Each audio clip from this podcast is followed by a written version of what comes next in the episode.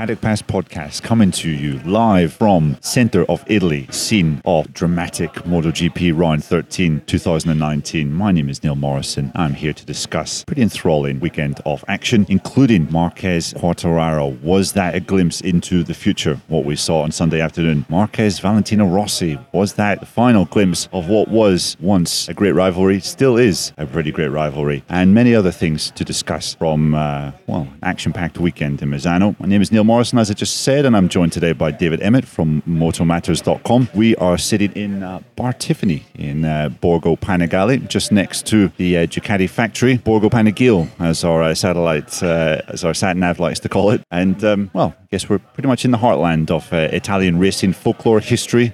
Can you feel it, David? Is it, is it in the air? Well, they, they, they call this region Motor Valley, and um, it does feel a bit uh, Motor Valley. I mean, because uh, Ducati is literally round. I mean, literally round the corner. I think it's about 200, 200, uh, 200 meters away. Um, and Magneti Marelli is uh, about two kilometers uh, that way. So yeah, it feels uh, it feels a bit. it does feel a bit special here.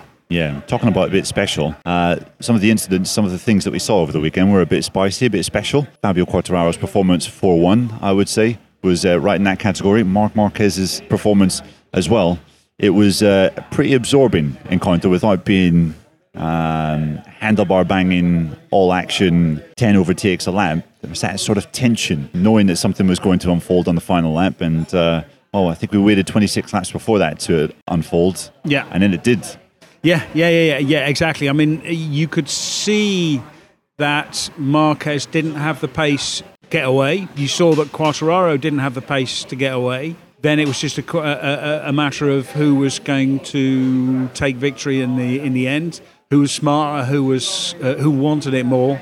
Uh, no doubt that Fabio Quartararo wanted it more, but you know he's in his first season, and this isn't Marc Marquez's first rodeo and he got beaten on the last lap uh, for the last two races, so he had something to prove. And then there was that um, little um, set two on Saturday afternoon that gave him that little extra boost, boost of motivation. So um, yeah, there was no doubt that he was going. He was he, he was going to give it all, give it his all to try to win in uh, to try to win. And it was a smart move, smart pass, well defended as well. Uh, I think turn 14, completely block pass, or well, total blocking move. You know, no way are you coming, uh, are you coming, uh, coming through because uh, Quartararo was really, uh, really caught up, uh, back up on on Marquez through through turn 11 through the Cur- Curvone. Um, but yeah, Marquez was having none of it and made sure made sure to win in front of his adoring Italian fans. yeah, all two or three of them, as uh, the TV cameras kept panning to uh, one solitary child yeah, exactly. in Marc Marquez gear. Bravest five-year-old in the world. um, it was an interesting weekend at Misano because, well, I mean, grip was pretty much the uh, the talk of the town. Yeah. Um, lots, well, or lack of grip, basically. There wasn't really too much of it on show. Some work was done to the track uh, prior to this year's event. I think it happened before World Superbikes were here in June also. Um, and that meant that a lot of factories were really suffering quite badly. Yeah, exactly. There was just no grip on the track at all. Basically, what they did was they microblasted the uh, the, the surface, they which is shooting um, uh, tiny metal balls at the surface at very very high pressures and high speeds. Um, and uh, with the aim of blasting the old rubber off and uh, fracturing the larger stones to make them smaller. There were problems. There were problems with drainage. Um, uh, the rubber was starting to fill up all the gaps, and so the water was uh, uh, the the track was really really slippery in the in the wet. So they cleaned all that up. But the trouble with that is you then have to rubber the track in all over again. Um, and that means that leaves you with no with no grip for six or seven months um, until they've had enough sort of activities on a, uh, on the track. And we're only three months in, so the you know the, the, the, the, grip is a little bit better than it was, but it's still nowhere near where it what it needs to be. And it really showed. Uh, it, it really showed in the in the different factories and who was strong. And it was also a little bit strange because the Yamahas were so much better. Normally, uh, in sketchy conditions, when there's a little bit less grip, then it's uh, the Honda which does really well, which really manages it well. And the Ducati as well because the Ducati can really find traction, can always find traction. It's got really, really good uh, mechanical grip. Um, uh, whereas the Yamaha, which relies on sort of corner speed and doesn't have the same sort of acceleration, they, they lose out. Uh, but here it was the it was the absolute opposite. It was you know if you could get carry more corner speed on the on the edge of the tire, then you didn't have to worry about acceleration. The Ducatis and the uh, especially the Ducatis, the Ducatis and Hondas were really losing out in acceleration uh, uh, and in braking. And it was the the bikes who could find something something whatever it was who had the advantage. So it wasn't so much that the Yamahas did better; it's just that everyone else was really really bad, and Yamaha were slightly less bad. Yeah, sure. I mean, that shows up really in the final results. Uh, yes, Marquez won, but Fabio was second. Vinales third, Rossi fourth, and Morbidelli fifth. So Yamaha's well second through to fifth. Um, so that was uh, yeah, that was quite interesting and quite a show up from for the books. Really, I guess that does go to show that Yamaha, uh, while still not the absolute pinnacle of the class, are certainly finding their feet and really in the right direction. Yeah, I mean, to me, uh, the the Yamaha is a really really good bike, which is just missing a little bit. It really is. It needs a little bit more acceleration. It needs a little bit more uh, uh, more top speed, but it's an it's an outstanding bike. It's probably um, the Yamaha and the Suzuki are probably the two best handling bikes on the grid. Um, they have really strong points. The Suzuki has probably got a little bit more horsepower and a little bit more acceleration than the Yamaha, and the you know the Yamaha could be as good as uh, uh, with, with the Suzuki's horsepower the Yamaha would be almost unbeatable. Also, just because of the riders it's got on there. You know, we saw Maverick Vinales take an amazing pole on uh, on Saturday. Um, uh, he was really strong, um, and obviously Fabio Quartararo. That was a fairly otherworldly performance by him. Yeah, I mean, what Quartararo did at the Red Bull Ring was, I thought, astonishing. Third place there, beating Vinales and Rossi pretty comfortably. at what was a desperate uh, track for Yamaha last year. Uh, you think of other really low grip tracks. I'm not saying that Austria is, but another low grip track like Misano, Jerez yeah. is always known for its lack of grip. At uh, the time when we visit there, Quartararo was comfortably ahead of the two factory guys that race before yeah. he had that misfortune, that mechanical misfortune, had to pull out. He's pretty much the only guy taking the fight to Marquez that day as well. Um, how special was his performance on Sunday? Uh, it was really special, but I, sp- I spoke to uh, Wilco Zeelenberg after the race, and he made a very interesting point. He said, because um, I said, you know, what's going to happen at Aragon? Can he do this at Aragon? And he said, sure, with Aragon, as he said, he, he hasn't raced there on a MotoGP bike. Um, but look where he's been strong. He, what, what, happened at Misano? They had a they had a week. They had a test two weeks ago, so he knew the track. He was ready to prepare. Where else has he been strong? Jerez, where they tested in November. So he's ridden Jerez on a motor, on a MotoGP bike. It makes you. Uh, he was strong at Qatar as well, despite you know the disastrous sort of start. Yeah, um, but Assen, uh, Sachsenring, Red Bull Ring. Yeah, yeah, yeah. yeah. Oh, he hadn't the, been there before. Yeah, hasn't been there before, but uh, the at tracks where he's already tested, that's showing his real potential. Um, uh, and he's showing his potential. He's the he's really the only guy who can take it to Marquez at the moment. So I think if you next year we're going to see the real potential of what uh, of what Fabio Quartararo can can actually do. That's going to be really really interesting because Fabio has come into the class knowing that Marquez is the target. All the other riders who came in were still looking at Rossi, at Lorenzo. Um, uh, not quite so much Marquez. Fabio Quartararo you know, didn't uh, he came into uh, when he came into into Moto Three, he was being called the new Marquez rather than the new Rossi. So he's that, has been the, his target all of his life. Mm. Yeah, Vinales, I guess you could say as well, falls into that category. Marc's always been his sort of uh, uh, the person he's been aiming at. Um, but what was it that Quartararo was doing that made him so special? I mean, I know Yamaha have had a couple of difficult years, and if you look back prior to, let's say, 2017. I mean, we always associated Misano with Yamaha. Yeah. This was one of Lorenzo's strongest tracks when he was riding with them. Yep. Uh, Rossi had a couple of victories at Misano as well, 2008, I think, yeah. and uh, 2014. Um, but so obviously it carries lots of corner speed. There's some very, very fast corners on the, the track. But uh, Quartararo was quite special through the really fast parts. Yeah, exactly. I mean, you know, he was pulling away from Marquez through Curvone through turn 11, and that is um, uh, being able to carry that much spur, that, that much corner on the edge is uh, it is something really really special. Uh, it's it, being able to maintain that sort of speed through through there. It shows. I mean, it shows courage, but it also shows you know immense talent as well. Yeah, natural ability. Because Franco Morbidelli was asked about this afterwards, and he said basically Fabio is able to make very fast corners with very high speeds and very little effort. Yeah. And I don't know how he does it. and when he doesn't know how to do it, he looks at what he's doing on the data. I mean, that's just sheer natural feel and Yeah. ability. And it reminded me of when Fabio was at um, Assen for the first time. No one could match him through the Ramshoek, the Yeah. um, Meeuwenmeer and Yeah, uh, Meeuwenmeer, Hogeheide, all those those Yeah. the really really fast part of the track. The and he was he was faultless like through all Yeah. weekend there. I it makes you it makes you wish that we still had the old layout to see what uh, Fabio could have done on the on the old layout. Yeah, Yeah. But another thing, well, there's obviously that was that was uh, an eye-catching uh, part of his performance. Also, the fact that um, Marquez was putting him under the most severe pressure Yeah. Uh, all race long, and he didn't crack. I didn't see really any mistake from him. That's right. Well, I, I, again, I asked Wilco about this. I said, you know, what about? Uh, uh, obviously, he's a rookie this year, so he hasn't got any pressure. What happens next year uh, when uh, when he doesn't have that excuse, when he's not a rookie anymore, when the when they step the pressure up? And he says, "Did you see the race? he's just had 26. He's just faced 26 laps of some of the most severe pressure in his life, and he withstood it with, uh, you know."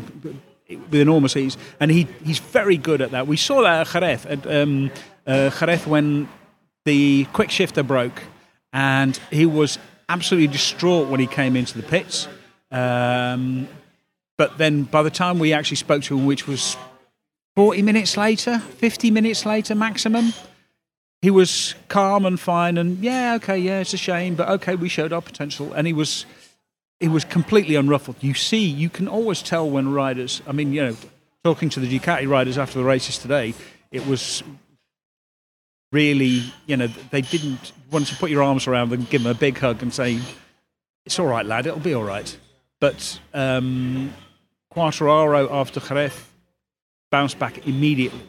He was uh, his normal jaunty self, and that says to me that he has an enormous amount of mental strength. Uh, one of our colleagues, uh, Steve Day, who does the uh, the commentary on MotoGP for Dorna, uh, made a really good, interesting point over the weekend. He was looking back at Moto 2 last year, first six races, 2018 Moto 2 season. Quartararo's results when he was riding the speed up chassis were 20th, 22nd, 15th, 10th, 8th, and 11th. And after that 11th place at Mugello, if you had said to us then that, what, uh, 15 months in the future, this would be the guy that was forcing Marc Marquez to do quite incredible things right until the very la- last lap. Uh, well, let's face it, you would have been laughed out of the paddock. Yeah, uh, uh, I mean, it was on the basis of those sort of results that people were extremely sceptical about uh, Petronas actually having signed uh, uh, Quartararo.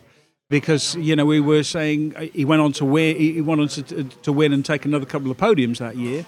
But even then, people were still looking back at the start of it and saying, "Yeah, well, he looks a bit up and down, a bit flaky. You know, you don't think he's going to be reliable. You know, might okay, you might you might have one good race, but that's going to be it. Um, but it's just he's really found his feet in that team. Yeah, I guess it's the perfect um, atmosphere that he has around him, the perfect people.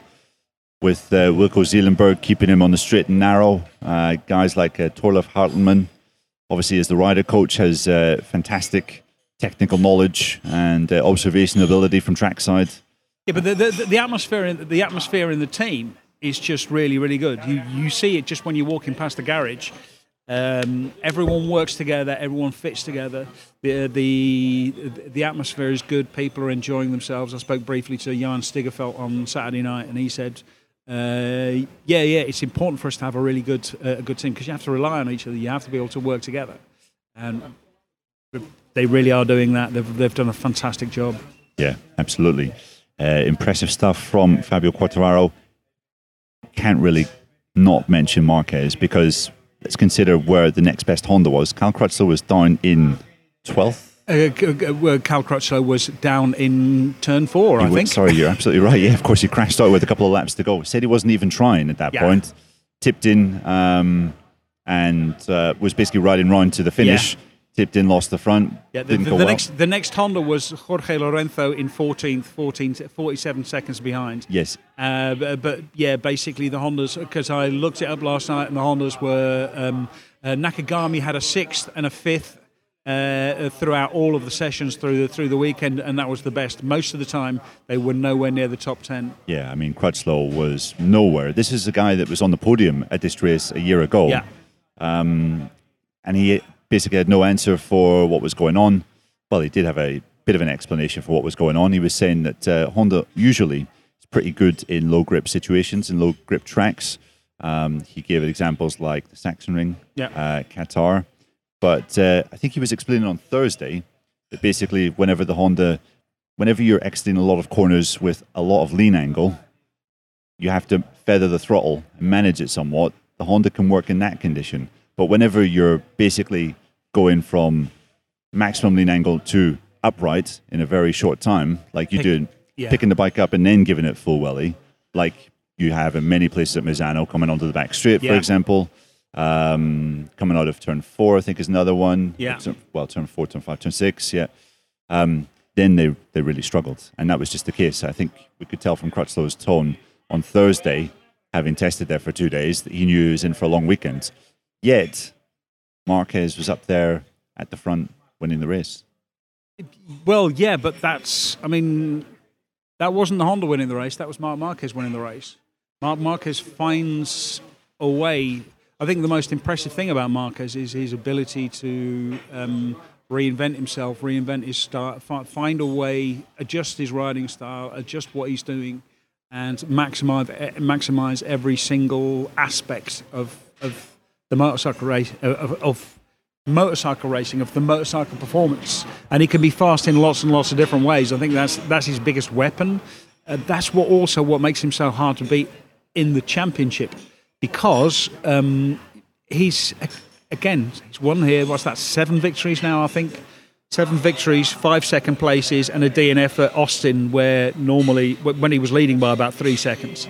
So it's it, his margin of victory, his his consistency is just outstanding. I think this is. I was speaking to someone for, before the race. I was speaking to someone from Honda, and he was saying, um, "I think this is Marquez is at the peak of his powers, and it's hard to it's hard to contradict that."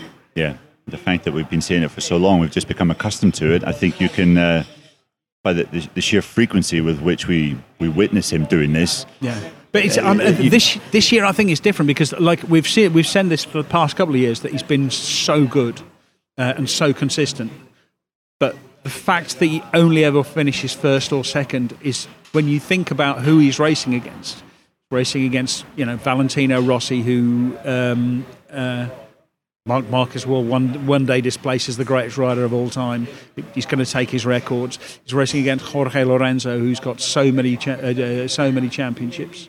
Um, he's racing against so many champions. He's racing against so much talent. He is racing on bikes which are so much closer in performance than, than they were. It's you know not, not like 2008 or whatever when there was three or four bikes you could win on. That was it. It's uh, there are four factory bikes you can win a race on. There's eight, nine, ten riders who can um, uh, uh, who can win a race, and he's still only ever finishing first or second. He said it himself in the press conference. You know, when the uh, when the Ducatis are fast, we're there. When the Yamahas are fast, we're there. When the Suzuki's are fast, we're there. Yeah. Um, that's why he's that's why he's champion, and that to me is the most impressive thing about it. yeah, he did mention that, well, the Red Bull Ring, that was a, a Ducati track that was favouring the Ducatis. Suzuki were obviously in a really good place at Silverstone, yet he was leading basically until, well, a couple of millimeters before Yeah, the finish line. And uh, yeah, here this was a, I mean, Yamaha's weekend essentially, and Yeah. uh, he was still there in the middle of it, disrupting it and, well, ruining the Yamaha party Yeah. come the end of it all. And it must be said that he was on the edge. I mean, I thought at the time, yeah, he's just sitting there waiting for Quartararo to make a mistake, make his move, and he was doing that to an extent. But he said he had two or three moments that we didn't really see on camera, where it was touch and go Yeah. as to whether he was going to stay on. So he was he was pushing hard. Yeah, yeah. And um, well, he's just. Uh, I mean, we all know he's going to win the championship. I guess he's at that stage where he thinks, you know what, I can afford to have a DNF. because you know Aragon's coming up next, and Yeah, I mean, he doesn't really he doesn't really want a DNF because he really the, the most important thing for him is the championship. But he did have a little bit of extra motivation here. Yes, and uh, well, that leads us quite beautifully into the second part of the show. So we're going to take a quick break for now, David. You can finish your espresso, sat there to your left. We'll be back in just a moment with part two. Super duper. Welcome back to the second part of the show. As David mentioned a couple of moments ago, there was some extra motivation that Marc Marquez had, and I guess we couldn't go through this edition of the Paddock Pass podcast without referring to the incident on uh, Saturday. Capitalized the capital T incident, Yes, capital I. hashtag in front of it. Yes, uh, hashtag Misano Clash. Yes. we might even say. Um, just a bit of uh, background for those that didn't see it. You were somehow uh, spending the weekend with your head buried under the ground. uh, it's worth pointing out that Valentino Rossi and Marc Marquez found themselves on track at the end of Q2. Both were gunning for a pretty fast lap. Beginning their final laps of the session, uh, Rossi was just ahead of Marquez. Uh, they found themselves together on the back straight. Marquez was going quicker than Rossi. Um, you had two red helmets, I think, through the first two sectors of the track. They pitched into Curvone. Marc made a pretty aggressive move on Valentino. Yeah. Then ran off the edge of the curb onto the, uh, the green paint, which signifies that he was exceeding track limits and therefore his uh, lap time was going to be cancelled. And then going into turn 14, Valentino Rossi decided to just uh, put a Mark pretty the inside. yeah, pretty stern late braking effort, which caused Marquez to sit up, nearly collecting his front wheel, and uh, then there was a bit of a set to afterwards. Um, I thought it was great. I thought it was entertaining, hilarious. Yeah. Two gu- Completely unnecessary. completely unnecessary. Two guys that just could not conceal their dislike for one another. Yeah. Um, what was your take on it? It was dirty riding on Rossi's part? It was and it was dirty riding on everybody's part. I mean, like re- re- really, this is um, gosh, what is this? This is uh, uh, yeah, th- this is two people who really, really hate each other who will do whatever it takes to ruin someone else's day. But there was no need for either of them. I mean, Rossi came off slightly worse because you know he might have been sort of fifth or sixth. Um, Marquez might have had a, a a red helmet through the first couple of sectors, but I don't know that he would have got pole. He might have gone onto the front row and started starting fifth. Um, um, afterwards, Marc said that he, he hadn't been out looking for it. He said he, he entered on his own, and then all of a sudden, uh, Valentino Rossi started going slow in front of him. But when you actually look on the uh, on the MotoGP.com website, there's the live tracking, which shows sort of like the dots of where all the riders are. Um, Marquez was entering the pits. He found himself just ahead of uh, Dovi and Rossi, um, and sort of moved out of the way to let Dovi and Rossi pass. But They went, uh, they went past, and then he sort of tagged onto the back of it. So he wasn't necessarily looking, wasn't looking for a toe coming out of the pits, but he found, he accidentally found one, and he accidentally found one behind Valentino, uh, Valentino Rossi. The problem was that Rossi didn't need a time. He had at that point, I think he was fifth, uh, which would have been a second row start. So he didn't really need to set a uh, uh, to set a fast time. This because something similar happened a couple of races ago. I, I, I forget when. Rossi had no choice. Uh, Rossi at the time was down in 12th, and he had to push for a fast lap. And Marquez could uh, could take advantage of that. And I think Marquez was hoping for it, uh, for the same thing to happen, but Rossi wasn't prepared to give him an inch, and then Marquez wasn't prepared to, uh, uh, you know, wasn't going to go ahead of him and go off and try and set his own lap because they'd be afraid that Marc, that Rossi would find this was, but this was just a clash of egos. It's just two people with whose egos got in the way, and um, yeah, there was there was a lot of uh, th- th- there was just animus. It was just sheer hatred. Yeah, I guess I couldn't really put it better than that myself, to be honest. Uh, one of Marquez's things, or one of his arguments, was that uh, Rossi exceeded track limits on uh, turn at the exit of turn Uh, six. Yeah. Um, so his lap time was uh, would have been cancelled, and I think Marquez was arguing that uh, Rossi knew he was uh, so far off the track yeah, that he would have known. he also managed to argue that um, um, uh, Rossi was just off the edge, and he he must have known he was off. But then he then he said, "Yeah, I didn't really know that I was off the green, uh, uh, uh, off onto the green on the outside of the track at turn 11." So it was, you know, sort of Valentino Rossi ha- should have known, he must know, and then but I really didn't know what was going on there. It's, it's, really totally wasn't aware of the fact that I was about a foot over away onto on, onto the green there. So it was, um, uh, let's say, not The pot calling the kettle. very much so. Very much so. It wasn't an entirely accurate representation of the facts, uh, of the facts at hand. I think. Yeah, exactly. Um, and let's be honest. I mean, Marquez has been uh, crafty. Uh, let's be diplomatic. I think you could say very crafty with uh, his tactics in qualifying this year. He definitely got Ducatis back up at Mugello whenever he followed Valentino, sorry, uh, Andrea Dovizioso around Yeah. uh, to get pole position. I mean, it was genius at work. Yeah. How he uh, made his own strategy uh, with the final five minutes to play and timed it just right. Um, I think Davide Tardozzi straight afterwards said to Sky Italia that uh, it was a move that uh, lacked professionalism. You know, he was quite angered by it. Whereas in actual fact, it was an extremely professional move. yeah. And then, of course, uh, Alex Rins, uh, well, he was pretty angered by what happened um, at Brno, wasn't it? Yeah. Brno. And he obviously reacted. And, well, Rins maybe didn't come out of that looking the best, but um, I think it shows that Marc certainly has this ability to wind people up. And this isn't stuff that just goes on in qualifying in front of the TV cameras. It goes on testing and uh, during free practice when maybe we don't see it. Yeah. And a couple of people are, are quite wise to it.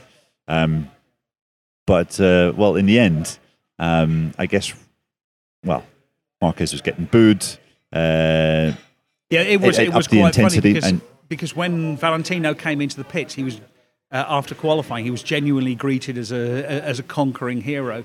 Everyone had seen what had happened and were very, very clearly on his side.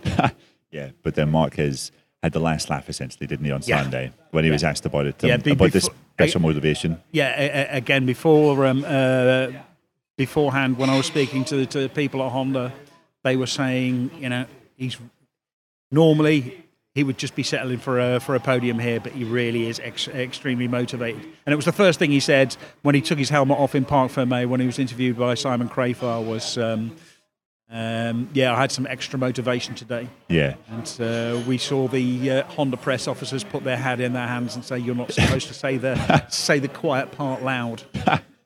yes. Also in the press conference, he put it to the microphone and he said, someone pointed to the microphone, someone might always win when they're using this, but uh, I think we saw today who won out on track. So, yes, that was the last laugh being had. Rossi, I think, countered to that afterwards, saying, I, I didn't need to argue with people all the time for extra motivation. Or I don't need to do that all the time. So, um, personally, I think it's uh, it's quite funny to be reminded of their animosity. Yeah. Um, it's out in the open, and no point to pretend, to, to to act as though it's uh, it's not there. Yeah, yeah. I mean, like, really, what needs to happen is for Valentino to get a little bit quicker, to make, uh, to, to to bring the battle back out on track. Um, that will liven things up a bit. Right now, the uh, Marc has the strongest hand because he's leading in the championship. He's capable of, you know, he's beating Valentino Rossi week in, week out, and uh, so it's almost no contest.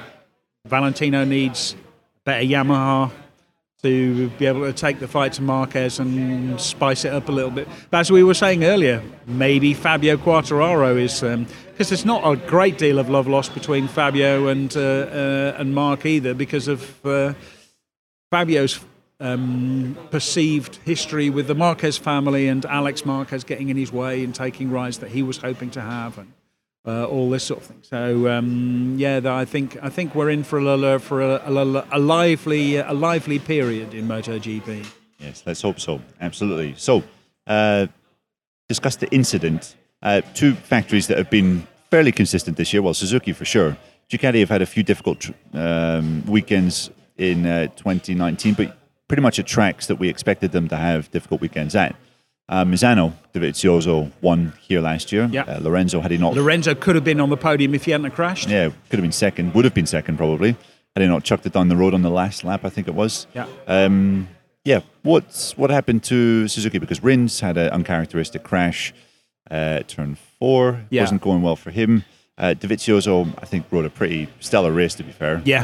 Uh, sixth place, but Jack Miller was ninth. Danilo Petrucci was tenth, and Petrucci's uh, demeanor in Yeah, his uh, was- media debrief yesterday was, uh, well, That of a broken man. broken man, exactly. Yeah, exactly.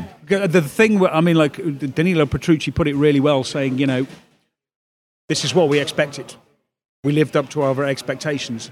when your expectations are, you know, I hope I can finish 10th, then you know you're in real, real trouble. Uh, the, as you say, uh, Dovizioso actually rode a fantastic race to finish uh, to, to, to, finish sixth to be able to, to be able to do what he what he did. Um, the I mean the problem was simply that they couldn't use acceleration. You know they couldn't use the mechanical grip. The mechanical grip that they have that gives them the drive out of the corners, which uh, allows them to uh, uh, get away from people. They ca- they don't they can't use the grip on the edge, which is where the Yamahas were making all of the all of the speed. Um, uh, they, they, they you know couldn't turn tight and fast through the uh, through the slow corners. Uh, Jack Miller was saying um, uh, through the slow corners he was having terrible t- he was having a terrible time. Nearly lost the front a number of times, and then the end just sort of like settled. So yeah, they there was just nothing they can do. All it was interesting that uh, Miller, Dovizioso, Petrucci all said the same thing. When we got to the test, we knew we were in trouble. This is what we expected to happen, and what what we expected to happen is is, is what happened. But accepting that this is the they, they all thought that, they got you know that, that they rode their best. They everyone did the best job they did. No one said you know my they didn't give me a good bike they said, "This is the bike that we had. This is this is this was all the bike was capable of. I rode my best. This was all I was capable of." Unfortunately, it's a very long way uh, back. But it was specifically these conditions, this track. You think back to last year, uh, Yamaha were obviously having a bit of a difficult time last year. And had Yamaha not made the clear step forward that they have done in the last six to 10 months, uh, well, take a couple of those Yamahas away, and Dovizioso would have been on the podium. Yeah, Misano. So yeah, exactly. I mean, you take the yeah, you take the Yamahas out of the equation, and uh, and it looks very and it looks very very different. I mean, Marc still live, wins by a country mile, but the but the order is very different indeed. Uh, but yeah, I mean, this really really was the the, the, the conditions which which determined these the, this result. What was up with Suzuki? Uh, Suzuki was similar, really. I mean, Suzuki was uh, the, the problem with Suzuki was not so much in um, acceleration as in braking. They couldn't really get the the, the, the bike stopped um, for exactly the same reasons. You know, they, they weren't getting the grip needed to actually break break deep into the corner. Um, Alex Rins said, you know, he crashed out because he took him a long time to get past. Um, uh, Pol Espargaro on the KTM, who rode an outstanding race. Outstanding weekend. yeah, fantastic weekend. Um, took him a long time, so he tried to push on to, um, uh, to, to catch the people in front. Lost the front turn four, down he went. That was it. Yeah, yeah. Some rays of light with uh, Joan Mir coming back from uh, injury, uh, two race absence for him. Um, and Mir, I thought, was quite uh, quietly impressive in eighth yes. place. Um, yeah. I was told by his crew chief, Frankie Carchedi, uh, yesterday evening that, uh, well, when he got to qualifying yesterday, he quietly admitted to his crew, I'm pretty beat and don't really have any energy left. Yeah. Um, so to, man, to manage 27 laps in that heat, yeah, one of the most tricky tracks, tricky, well, it's a very physically demanding track. Very physically demanding and, uh, well, obviously terrible conditions. Pecco Bagnaia told us that it was easily the worst conditions that he had found all year uh, in his MotoGP rookie season. Uh, for Mir to get eighth place, I think um, shows that yeah, we're going to be seeing that kid up towards the top six quite a few times in the uh, the couple yeah, of races that follow. To an extent, it, I mean, you feel sorry for the rookies who've come into the into MotoGP this year. Uh, everyone except Quartararo because they're all being overshadowed by Quartararo. Joan Mir is having a really is is being very impressive. Miguel Oliveira has been absolutely stellar. It's just that he's on a KTM. Um, it, I mean, these are some these are some superb riders. It's just that unfortunately, um, uh, someone has come in and, and is just absolutely, you know, ripping up the show. Yeah, yeah, absolutely. Well, uh, that is it for the second part of the show. Uh, David and I are going to uh, dip into some of the pastries that are just behind the uh, counter there, and uh, once we finish those off, we'll be right back with part three. And as I wipe away the pastry from my mouth, uh, we'll get back into part three. David, uh, try not to get too much cream on your pus. uh, really, when in Italy and all that, etc., Yeah. etc., uh, Yes. one must take advantage of all the trappings that are uh, there around us. So, a few things to talk about. We're going to get on to our, our winners and losers from the weekend. Uh, there was a bit of controversy in uh, Moto 2 that we saw uh, yesterday. I think actually um, we really failed to mention that we had three really good races that went all the way Yeah. to the final lap, uh, turn 14 on the final lap as well. Moto 2 was a real intriguing battle between uh, Fabio Di Giannantonio, rookie sensation, and, uh, well, the coming man, the surprise coming man of uh, Grand Prix in many respects, Augusto Fernandez, a guy who really from nowhere suddenly finds himself 26 points back of Alex Marquez. We all thought the championship in Moto 2 was a, a done deal, uh, but Fernandez, two wins on the trot now, uh, taking back big points on Alex Marquez in that time, and uh, well, suddenly we have uh, something to talk about again Yeah. uh, with regards to the championship in the final races. Yeah, absolutely. And again, it's a testament to the Pons team that they always manage to find these riders um, and bring them on and turn them into just fantastic. If you think of the, the pedigree, the you know the riders currently in MotoGP who've come through that Pons program, it's a very impressive list. Yes, it is. Yeah, and Fernandez. I mean, he was uh, a guy that applied his trade in uh, European Junior Cup in the World Superbike Championship that ran a couple of years ago with Honda uh, machinery, and then he was, uh, I think, in European Superstock. Uh, he was in the European Moto 2 Championship. Had a basically two thirds of a season with speed up, uh, occasional good performance. Uh, but yeah, for him to be plucked out of the European Moto 2 Championship, and well, to see him one year on, Yeah. uh, winning races and now looking like he's challenging for a championship. It's uh, quite a feat. But anyway, we're going to get on to that last lap incident. Di Giannantonio versus Fernandez going into turn 14. Well, all started with turn 11. Um, what was your uh, what was your uh, response to that? Uh, I mean, uh, I didn't see it quite so well because I was getting ready to go down to pit lane for uh, for the MotoGP race. So you talk us through it, Neil. What I mean, I saw them. Um, I saw them both. I, I think Fernandez fairly sort of um, uh, interesting move through uh, through turn eleven, which is a very fast place uh, to go there. They was it Fernando Fernandez ran wide. Uh, so yeah, he tried to get through, but he couldn't quite manage it. Then he ran wide onto the green pint on the outside. But when he did that, he almost managed to alter his line and his trajectory towards Di Giannantonio's inside. And there, when they came out of turn 13, Di Giannantonio went to the inside to block for 14. But uh, Fernandez was already there, had let his brakes off, and really had to stand them both up. But I think crucially, Fernandez um, was making the corner. So yes, he didn't make the normal line, didn't hit the apex, quite far from it, but it wasn't as if he ran them both off track. He just made No, it, it wasn't a Loris Capirossi move. No. It was a it was a genuine. Um, it was genuinely trying to make the corner. Yeah. It's just that it was uh, it was a bit uh, it was a bit brave. I mean, like I, I, I saw that last lap. I saw that that last corner incident, and it just looked like a very very aggressive pass. But um, I mean, we've spoken to Mike Webb about this many times in the past, and he's always said is you have to be able to uh, try to win the race. And uh, I mean, turn 14 isn't the last corner, um, but it's basically the, the, the, best last overtaking place, the, the, the last place where you really stand a good chance of overtaking. And so, race direction are always prepared to give riders a little bit more leniency in those last few, few corners. I think um, even if it hadn't, if well, if it had been sort of the middle of the race, then they would have been called and given given a talking to.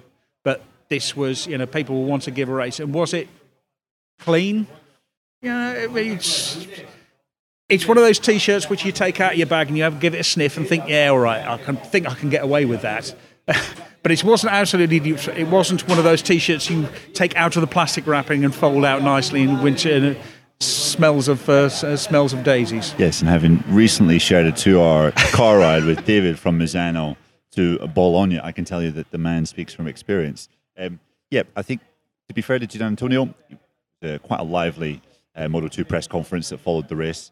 Uh, both were still um, in a fairly argumentative frame of mind. Giannantonio said, "Hey, turn 14 move. I don't have a problem with that. It's the last lap. We're racing the win. That's okay. What I do have a problem with was what he did on the exit of turn 11 because he felt he gained an unfair advantage, but not just gained it, but willingly knew what he was doing. He thought, okay, if I run out a little wide here, I can square the corner off and get back inside. Which is one of the reasons why they've. Uh, one of the problems at Misano is that you can go through there faster if you run wide.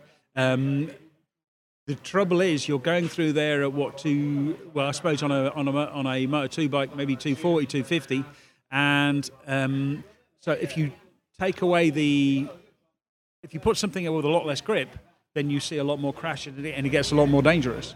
Um, so there is there is an advantage to be gained, but then I mean, proving intent is always the most difficult thing to do. Yeah, sure. And also, uh, it wasn't as though Fernandez had been uh, exceeding track limits for all race long. He hadn't received a warning on his dashboard prior to that point. So I think you have to maybe factor that into it as well. I think it was quite cunning, um, but uh, well, it's the last lap, and yeah, that's right. I mean, there's 25 points at the end of it. That's the only thing that counts. Yeah, um, it was perhaps not so surprising to see Luca Boscoscuro, team boss of uh, the Speed Up, go straight to race direction or the FIM stewards after the uh, the race Yeah. and start to protest quite uh, emotionally. Um, quite like the uh, the exchange between the two riders on the slowdown lap as well, where they were, you know, think initially like, "Hey, what are you doing?" Quickly turned into, "I'll grab yeah, your helmet bar and uh, speak very clearly." And uh, well, yeah, the um, the press conference, as I said, was quite funny as well because you essentially had two guys who were just saying, "Come on, you can't be serious that that's your point of view," uh, while Alex Marquez sat and uh, Yeah, I mean, smiled on. Obviously, it makes a bigger um, makes a bigger impression, or it's more important because for Fabio Di, Di Giannantonio, it's his home race, an Italian on an Italian bike, um, in, in you know in, in front of his home fans, uh, and he rode. He really rode a fantastic race. Um, he had a fantastic weekend, weekend all round, really. So yeah, I can I can imagine him being much more upset upset than he might be at, at another racetrack. Yeah, for sure. Um, but uh, yeah, really good race in Moto 2. Going on to our winners and losers then from Misano Div. Going to start with you. Um, your big winner. I mean, there's plenty to choose from. Quartararo had a superb race. Marquez as well. Talked about them quite a bit. Is there Yeah. anyone else you'd fancy mentioning? Yeah, I mean, to me, the big winner is KTM. Um, Pol Espargaro qualifies on the front row, came really close to actually getting pole. Um, it was KTM's first dry, uh, dry weather front row start. It was their best qualifying, um, uh, the, their best qualifying position.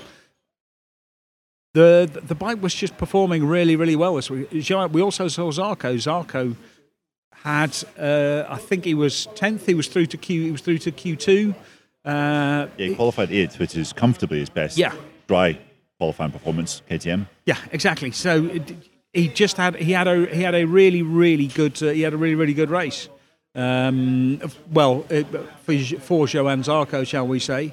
Um, Oliveira was having a really good weekend. Uh, uh, it just the, the the bike looked competitive. The bike looks capable of uh, you know the the bike looks where it should be. Looks about where it should be in its third year of uh, in its third year of racing. So, like I say, I think it's been. Uh, I, I think this was a weekend in which KTM started to show their potential. I expect. Um, I mean, there were exceptional circumstances. The Ducatis and the Suzuki's were out of uh, were sort of like were out of contention. So you have to say that uh, there were some mitigating circumstances, but even then, th- this is the this is the latest in a in a string of you know very respectable results.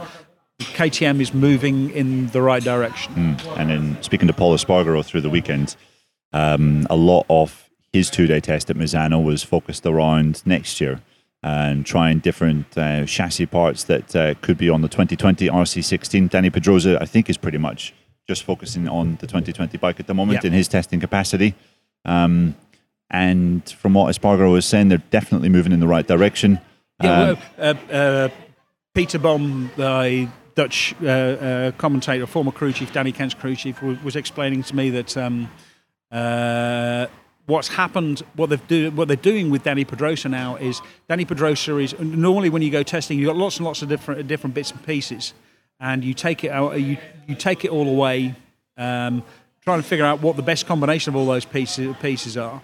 And that's what Dani Pedrosa is. He's basically like going away, testing lots of different pieces, saying that works best and this works best, and these things all work together best, and then giving this as a package to Pol Espargaro, and Pol Espargaro can then say this is a big improvement. So it really speeds up development uh, the, development a lot. Yeah, yeah.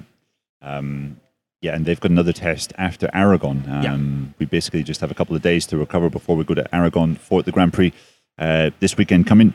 And uh, I think KTM are testing there for a couple of days after then. And you'd have to say that uh, after that, they're going to be um, a pretty good place to have all the information available to bring their, well, the first edition of the 2020 bike to the uh, end of year tests at Valencia and Jerez. So, yeah, KTM interesting choice from David. I am going to go with uh, Tatsuki Suzuki, who won his first Moto 3 race uh, yesterday. We're recording this on Monday after the race. Um, because, well, not only was it uh, his first Grand Prix victory, uh, he won it in fine style, maintained uh, cool, kept his head in a pretty, well, typically Hectic. typically hectic Moto 3 fight. Uh, but, uh, well, he did it for the SIC 58 Squadra Corsa team, run, of course, by Paolo Simoncelli at the Misano World Circuit, the Marco Simoncelli. Uh, the team's home race, and uh, well, just that he couldn't really have thought of a better place, better location to uh, to mark, yeah, his first Grand Prix win. Yeah, absolutely. I mean, and also, uh, I mean, he, he because after the press conference, he then sat down and spoke to the Italian journalists in Italian. Uh, he lives in Italy. He's, I mean, by now he's probably about a quarter Italian. So yeah, it was it was a. Um, uh, first of all, he rode a fantastic race, and he totally deserved that From pole win. position. Yeah, uh, yeah, exactly. Uh, he controlled the race despite the sort of the chaos going on behind him. So yeah, deserved.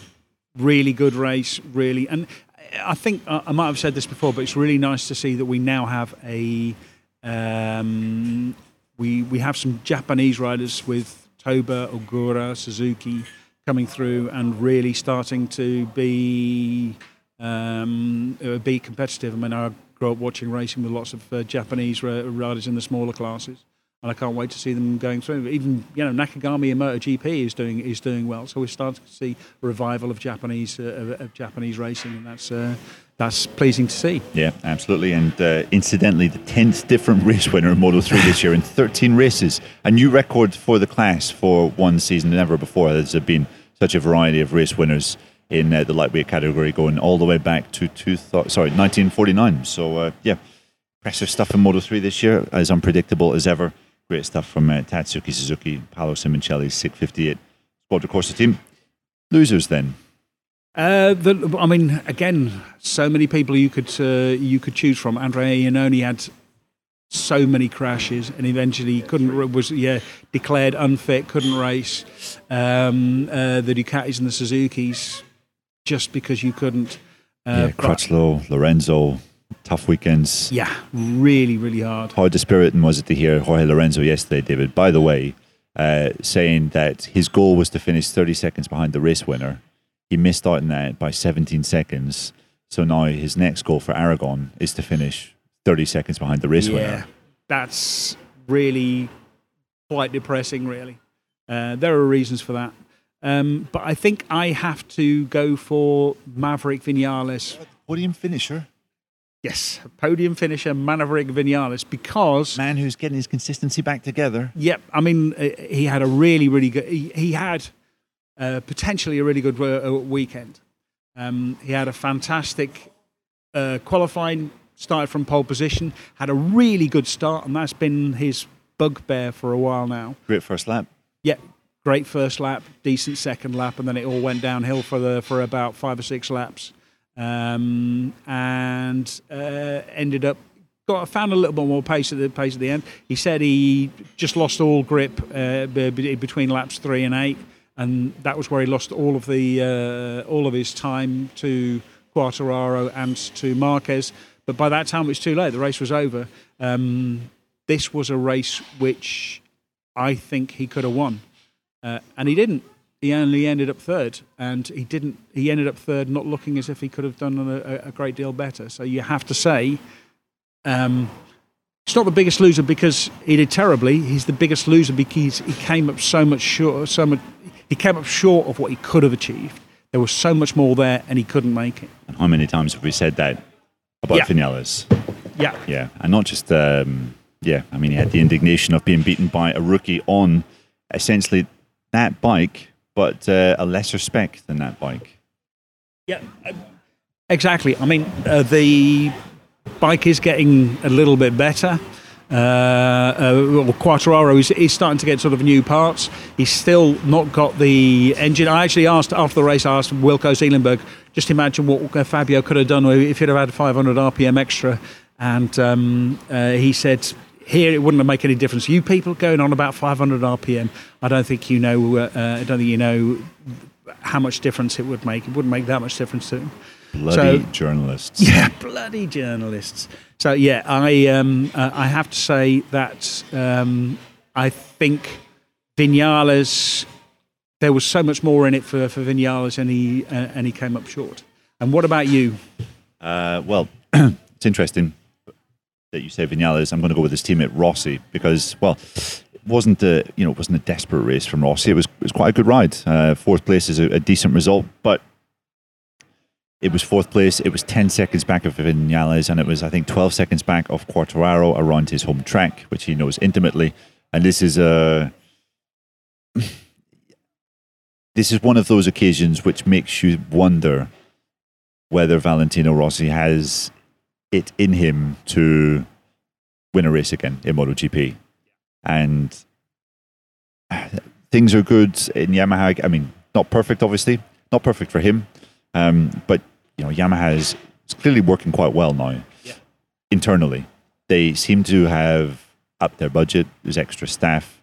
Um, how they are managing different scenarios and new parts is a lot better than it was. I mean, Rossi this weekend was trying front wheel cover. Yeah. He was trying carbon swing arm, uh, a double exhaust. I mean, these are things that uh, you know Ducati had been rolling out for the last couple of years, but um, you know we really didn't see a great deal of of evolution uh, mid-season from Yamaha. what we did see was maybe a slight alteration to the, the chassis. Or also, uh, also worth pointing out that both um, uh, Maverick Vinales and Valentino Rossi have been using a new chassis since uh, I think um, Austria. They uh, Valentino Rossi is keeps denying that you know that it's a different chassis. He says that you know this is the chassis that he's been using since. Um, uh, Qatar, even when I could visibly see in the garage that he had two different chassis on two different bikes. And Mario Meregalli says, no, no, no, it's, it's the same. It's just that, you know, that weld is a little bit, little bit different stiffness. Um, now there were uh, uh, Maverick, both Maverick and Valentino had um, four bikes with the same chassis. Uh, each had two bikes with, with, with exactly the same chassis. So this is clearly a, a new chassis. It's clearly a slightly better, cha- uh, slightly better uh, bike. So yeah, or they have, they really have been making progress. But yet, as you say, Valentino isn't there. Yeah, and he's uh, well, he's comfortably been the third fastest Yamaha this year, or the third most impressive uh, Yamaha rider, I would say. Um, so, does this mean he's going to retire uh, at the end of 2020? 2020? Look, I mean, so much can happen between now and then, so it's it's pretty silly to be um, to be talking about it now. He did tell, uh, I think Sky Italia uh, prior to his home race that he would take what five six races up until Mugello, I think, uh, next season before he makes that decision. Um, he's repeatedly said, "If I'm still fast, I want to continue." Um, but, is he still fast? But though? yeah, well, he is fast, but it, it depends on on what he thinks of as fast. I mean, not disgracing himself. Yes, he's not doing that, but is he going to be happy to play second fiddle, not just to Marquez, but to two other guys yeah. in that factory? I'm not sure. Yeah, I mean, because if you look back to even even since the, the whole 2015 fallout, there's been points in 15, 16, even 17, and last year when he was comfortably the most impressive Yamaha guy. Yeah. And this year, there hasn't really been one time when it's been like that. Yeah. Other than, okay, the start of the year. Yeah. Quartararo's first couple of races. Yeah, exactly. Vinales was having a bit of a mire. I think we've talked about this before. At some point, the decline sets in, but it's so difficult because it's not, you know, this. It's not like you drop off a cliff. It's like a very smooth hill where you sort of, you know, you're climbing. You never quite know where the peak is. You never quite realise that you're going downhill until all of a sudden it starts getting quite steep.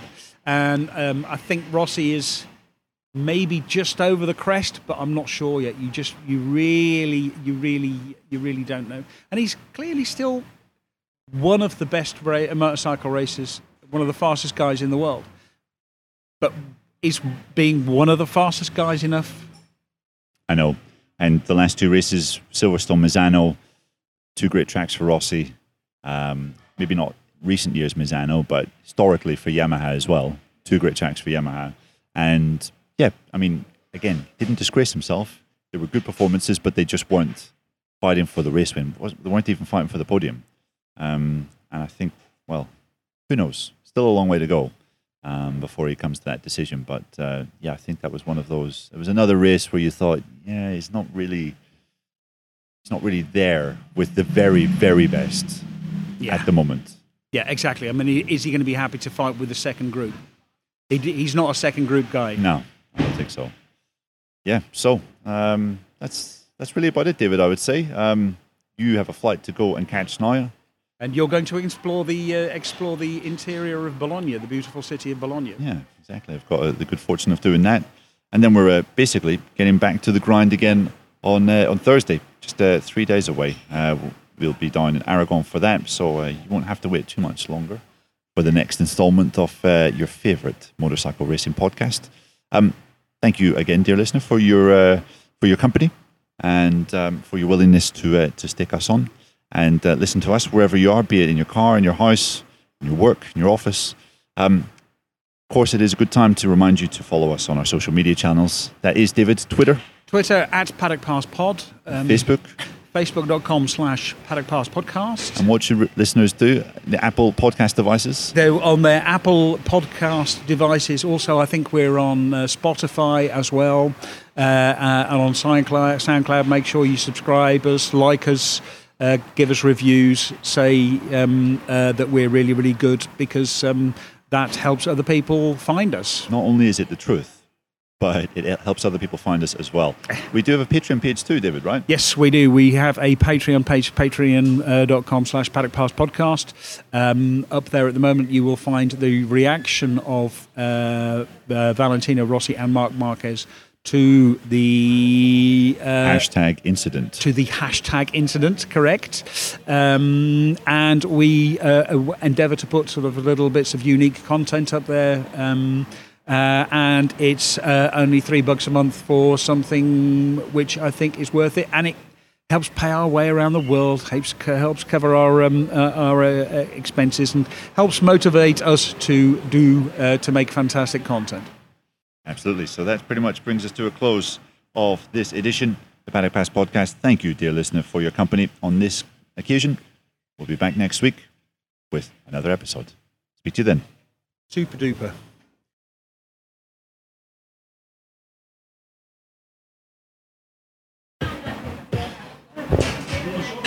Um, okay, sweet. Buongiorno. Yeah, let's not do that. Buongiorno a tutti. buongiorno a tutti. Benvenuto a Italia. For Il Paddock Podcast. Yeah. Yeah, no, fuck that. okay,